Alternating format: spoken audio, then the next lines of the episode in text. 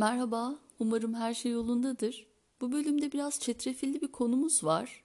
İnsanın iyi ve kötü, doğru ve yanlış arasındaki gelgitlerinden bahsedeceğim. Tabii bunları kendi kafamdan atmak yerine konu üzerine bayağı kafa yormuş düşünürlerden, yazarlardan örnek vererek açıklamaya çalışacağım. Tabii insan doğası alengirli, beklenmedik işlerin döndüğü bir ortam. Şu ana kadar formülünü çıkarmış biri de yok. Yine de varsayımlarıyla bizi bize anlatan bir sürü düşünce insanı var tarihte. İnsan olmanın anlamını özeyinerek keşfetmeye çalışmak zaten herkesin yapabileceği bir şey de değil. Yani mesela ben bu konu üzerine biraz düşünmeye kalksam ikinci dakikasında işte herkes kalbinin ekmeğini yer, lafa bakarım laf mı diye sonra adama bakarım falan filan diye gündüz kışağı kadın programına bağlarım. Ez cümle ben bunları hali hazırda düşünen üstadlarla gireyim konuya sonrasına bakarız. Antik çağdan başlayalım. Zaten bu podcast'te antik çağlardan ya da tarih öncesi dönemlerden bahsediyor bir konuyla ilgili lafa girdiğinde. İşte bu dönemlerde Platon var. Platon insan iyi olmak istiyorsa okuyacak arkadaş diyen bir filozof. Erdemli ol, bilgiye sahip ol. Sen zaten iyinin ne demek olduğunu anlarsın demek bu nihayetinde. Bu otomatik olarak şu kapıya çıkıyor. Zaten öteden beri elitistliğiyle ün salan Platon, eğitimli, soylu olmanın iyilikle alakasını savunuyor. Devlet kitabının öne çıkan varsayımlarından biri de bu aynı zamanda. İlkelliği, doğal yaşantıyı, sözlü kültürü apaçık içe sayar ve sofistike insanların cebinde para, kafalarında akıl olması gerektiğini savunur. Hal böyle olunca insanın kötünün ne olduğunu bilmesi ve belirlemesi daha rahat olurmuş Platon'a göre.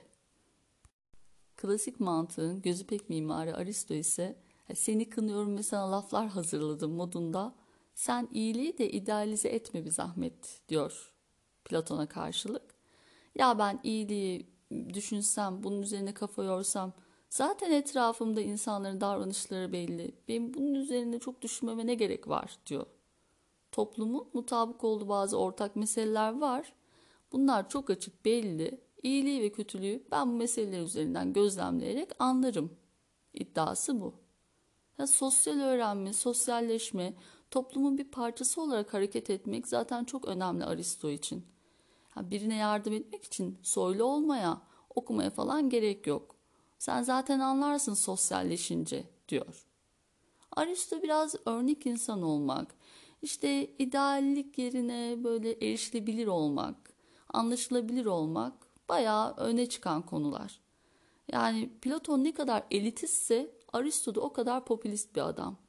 Yani etkileyici ve ikna edici olmak bayağı önemli. Belki bütün bu söylediklerini sosyalleşme üzerine söylediklerini, insan sosyalleşirse iyi bir insan olur iddiası bazen alkış toplamak için bile sarf edilmiş olabilir. Bilmiyorum yani. Platon ve Aristoteles hayatta olsaydı ben bunları yüzlerine de söylerdim bu arada. Buraya bir parantez olarak ekleyeyim. İnsana yönelik ilk olumsuz fikir felsefe melsefe yapmadan dandan Machiavelli tarafından ortaya atılmış. Hatta böyle Machiavellist diye bazı şey kötü anlamda kullanır, bir sıfat gibi kullanır. Machiavelli insanın iyi olmak için çok kasmaması gerektiğini, zaten özünde kötü ve bencil olduğunu iddia eden biri. Hani eğer insanların sizi sevmesine bel bağlıyorsanız işler kötü gittiğinde sizi yarı yolda bırakmaları tehlikesinde göze alıyorsunuz demektir. Yani Machiavelli'nin kötümserliğinin insan doğasını aşağı görmesini bir parçası olarak düşünebiliriz. Machiavelli insanın güvenilmez, açgözlü ve ikiyüzlü olduğunu düşünüyor. Bunun için aslında nasıl davrandıkları ile ilgili insanların e, iki tane örnek var. Bir strateji örneği gibi. Bir tilki bir aslan örneği bu. Ders alınabilecek hayvanların tilki ve aslan olduğunu düşünüyor. Tilki kurnazdır ve tuzakları fark edebilir. Ama aslan da fazlasıyla güçlü ve korkutucudur. Yani her zaman aslan gibi olmak pek iyi bir şey değil. Yani yalnızca kaba kuvvetle hareket etmek tuzaklara düşmeniz riskini beraberinde getiriyor. Yalnızca kurnaz bir tilki de olamayız insanlar olarak diyor. Çünkü zaman zaman sizi güvende tutabilmesi için aslanın gücüne ihtiyacınız vardır diyor. Yani fazla şefkate ve adalet anlayışınıza bel bağlarsanız uzun süre ayakta kalamazsınız. İnsanoğlu tilki gibi kurnazlığın ve aslan gibi gücün tuhaf bir karışımıyla hareket etmeye daha teşnedir diyor. İddiası böyle. Machiavelli kendini insanların temelde bencil olduğunu anlayan bir realist olarak görüyordu. Hani Machiavelli'den de beteri var aslında Thomas Hobbes. Thomas Hobbes'un bir toplum sözleşmesi var. Aman aman. Okudukça insan kendinden soğuyor. O toplumun nasıl yapılanması gerektiği üzerine açıklamalarını da aslında biraz Machiavelli'nin düşüncelerine dayandırıyor. Ben Thomas Hobbes'un düşüncelerinden bahsetmeden önce biraz kendinden bahsetmek istiyorum. Thomas Hobbes 91 yıl yaşamış arkadaşlar. Hem de 17. yüzyılda. 17. yüzyılda ortalama insan ömrü 35 yıl falan. Thomas Hobbes şarkı söylermiş, sabahleyin erkenden kalkıp yürüyüşünü yapan 10 bin adımını atarmış. Bol bol balık yermiş, tenis oynarmış. Hayata karşı acayip pozitif bir tutumu var. Ha bu adam sen git hepimizin ölüm korkusu ve kişisel kazanç umuduyla hareket eden temelde bencil varlıklar olduğumuza inan. Çok ilginç. Sonuç olarak onun düşüncesinde toplum çok önemli bir engelleyici. Yönetimler, devlet çok önemli bir engelleyici. Onun zaten Leviathan diye bir kitabı var. Burada Leviathan biraz da korkutucu bir e, otoriteyi temsil eder. Sonuç olarak toplum çökerdi. Kanunlar ya da kanunlara uyulmasını sağlayacak biri olmadan Hobbes'un deyimiyle doğal durumuna göre yaşamak zorunda kalırsanız zaten siz de herkes gibi gerektiğinde o kötülüğü yapacaksınızdır. Aklı ziyan kötülükler yapacaksınızdır. İçten içe bu doğal durumunu sen hiç e, hep, hep aklında tutuyorsun diyor Thomas Hobbes. Çünkü eğer sen kapını kilitleyip evden çıkıyorsan zaten sen insanın başına gelebilecek kötülükleri ve yapabileceği kötülükleri içten içe hep seziyorsun iddiası var. Ya biz şu anda o doğa durumumuzdan kurtulmamıza rağmen topluma entegre bir yaşam sürmemize rağmen o kötülüğün her zaman güdüsel olarak farkındayız Hobbes'a göre. Bu toplum sözleşmelerinden bahsetmişken Jean-Jacques Rousseau'dan da bahsetmek gerekir. O insan iyiliğinden ziyade daha çok özgür olmasıyla ilgili çok kafa yormuş bir insan ama Hobbes'la e, Rousseau hep yan yana verilir çoğu metinde. Çünkü birbirlerinin antitezi olabilecek çok düşünceler ortaya atmışlar. Toplum üzerine çok kafa yormuşlar. Çünkü e, yaşadıkları dönem tehlikeli bir dönem aslında. İnsanlar bir araya gelip bir toplum oluşturuyorlar ya. İşte bir tür kişi haline geliyorlar Rousseau'ya göre. O zaman her birey daha büyük bir bütünün parçası oluyor. Doğası gereği insan özgürlüğüne düşkün, iyi yapılı, iyi huylu bir varlık. Ancak hakiki özgürlük eğer topluma girmişsen ve daha düzenli yaşamayı tercih etmişsen topluluk çıkarının gereğini yapan bir grubun parçası olmak. Özgür olmak bunun için çabalamak da demek Rousseau'ya göre. Kronolojik bir düzende ilerlediğim için işte şu an 1800'lerdeyiz. Sıra Dostoyevski'de. Dostoyevski klasik edebiyatın en önde gelen ismi. Ya, Tolstoy da yanında olabilir belki ama burada tabii kişisel görüşlerim ortaya çıktı. Dostoyevski'nin kendisi de çok enteresan bir hayata sahip. Dolayısıyla eserleri de çok ilginç, çok sıra dışı. Çok yaratıcı bir yazar en başta. Hayatı bir roman zaten. İşte mühendis normalde ama e, hep kitap yazmış. Kafası edebiyata çalışmış gibi geliyor bana.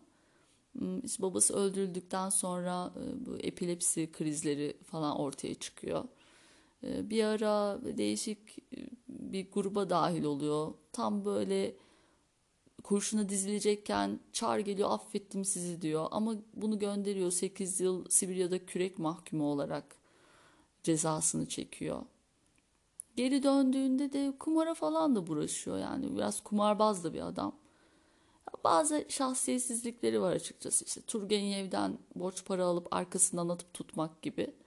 Ya işte e, sevilen bir yazarın çok harika bir kişiliğinin olma illa bir koşul olmadığı için imzalanan bir senet olmadığı için ben bu kadar girmeyeyim işin içine ama Dostoyevski'nin insanoğlu üzerindeki düşüncelerini bütün romanlarında okuyabiliriz.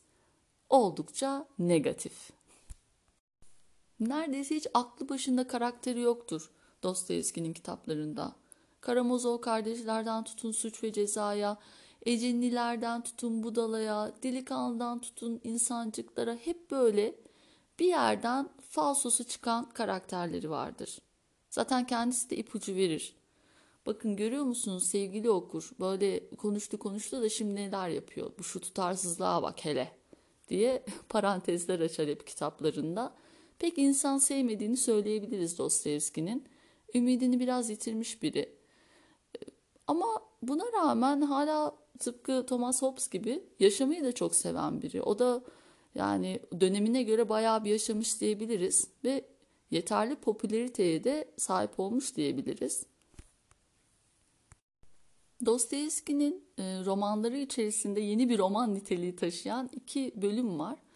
O bölümleri okursanız eğer hala okumamışsanız insanoğlunun kötülük problemi üzerine Dostoyevski'nin nasıl düşündüğünü de anlayabilirsiniz. Birincisi Karamazov kardeşlerin içerisindeki büyük engizisyoncu. İkincisi de Ecinliler'deki Kirilov'un konuşmaları çok özetliyor.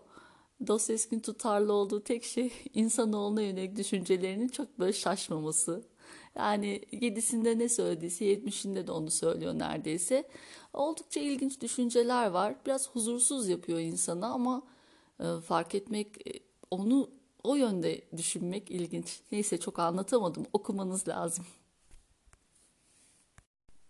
Sırada kim var? Birkaç ipucu veriyorum.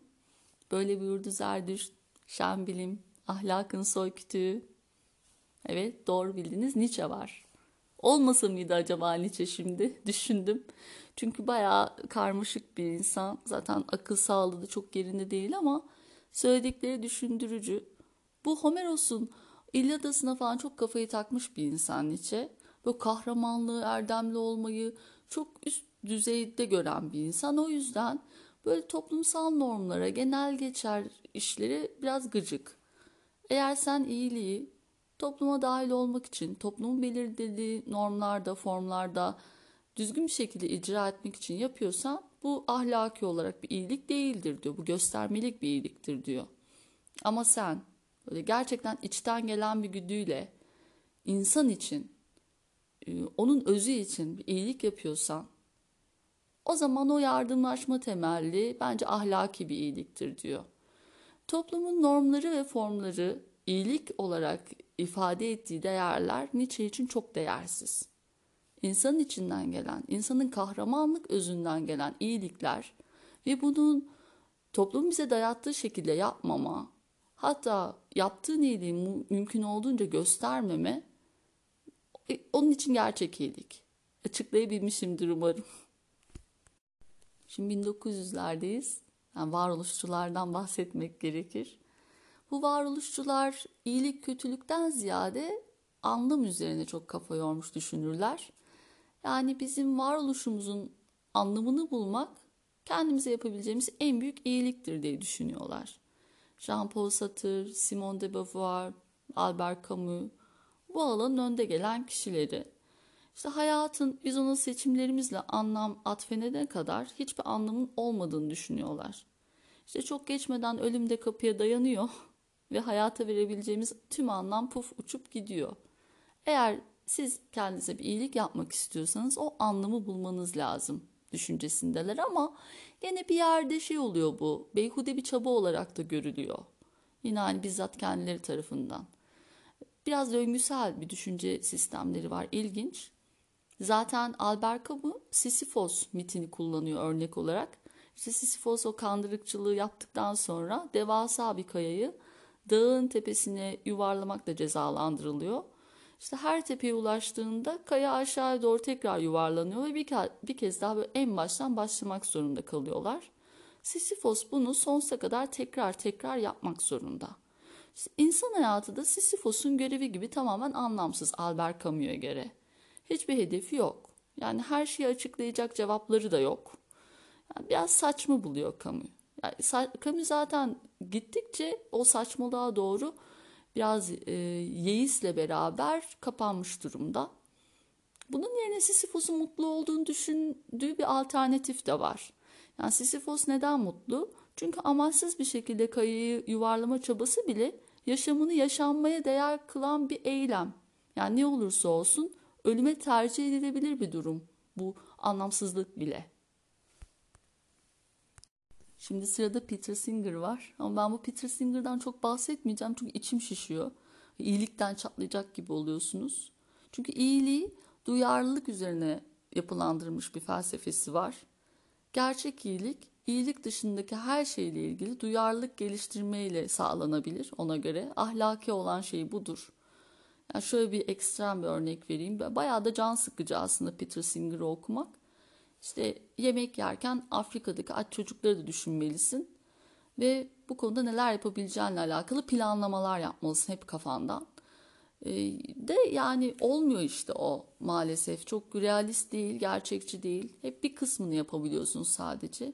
Çünkü çok büyük bir çark var. İyilikle kötülükle birlikte dönen ve biz her şeye duyarlılık geliştirecek olursak bu haber bültenlerinde gördüğümüz her şeyle alakalı rahatsız hissedecek olursak tabii bir miktar huzursuzluk önemli. En azından kendi ahlaki mekanizmalarını sağlamak için her zaman onları bir test etmek için ancak bunu çok fazla kendi yaşantımızın önüne koyarsak o zaman bizim yaşantımız dengeli bir yaşantı olmuyor. Böyle anksiyete anksiyete gezecek gibi oluruz yani.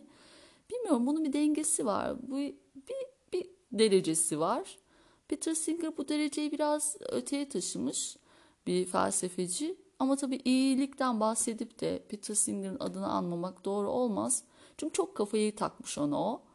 Ben e, katılmıyorum hiçbirine. E, bunun hala daha normal normal standartlarda gerçekleşebileceğine yönelik inancım var. Ama işte bilmiyorum. Yani hepsinden kısa kısa bahsetmeye çalıştım.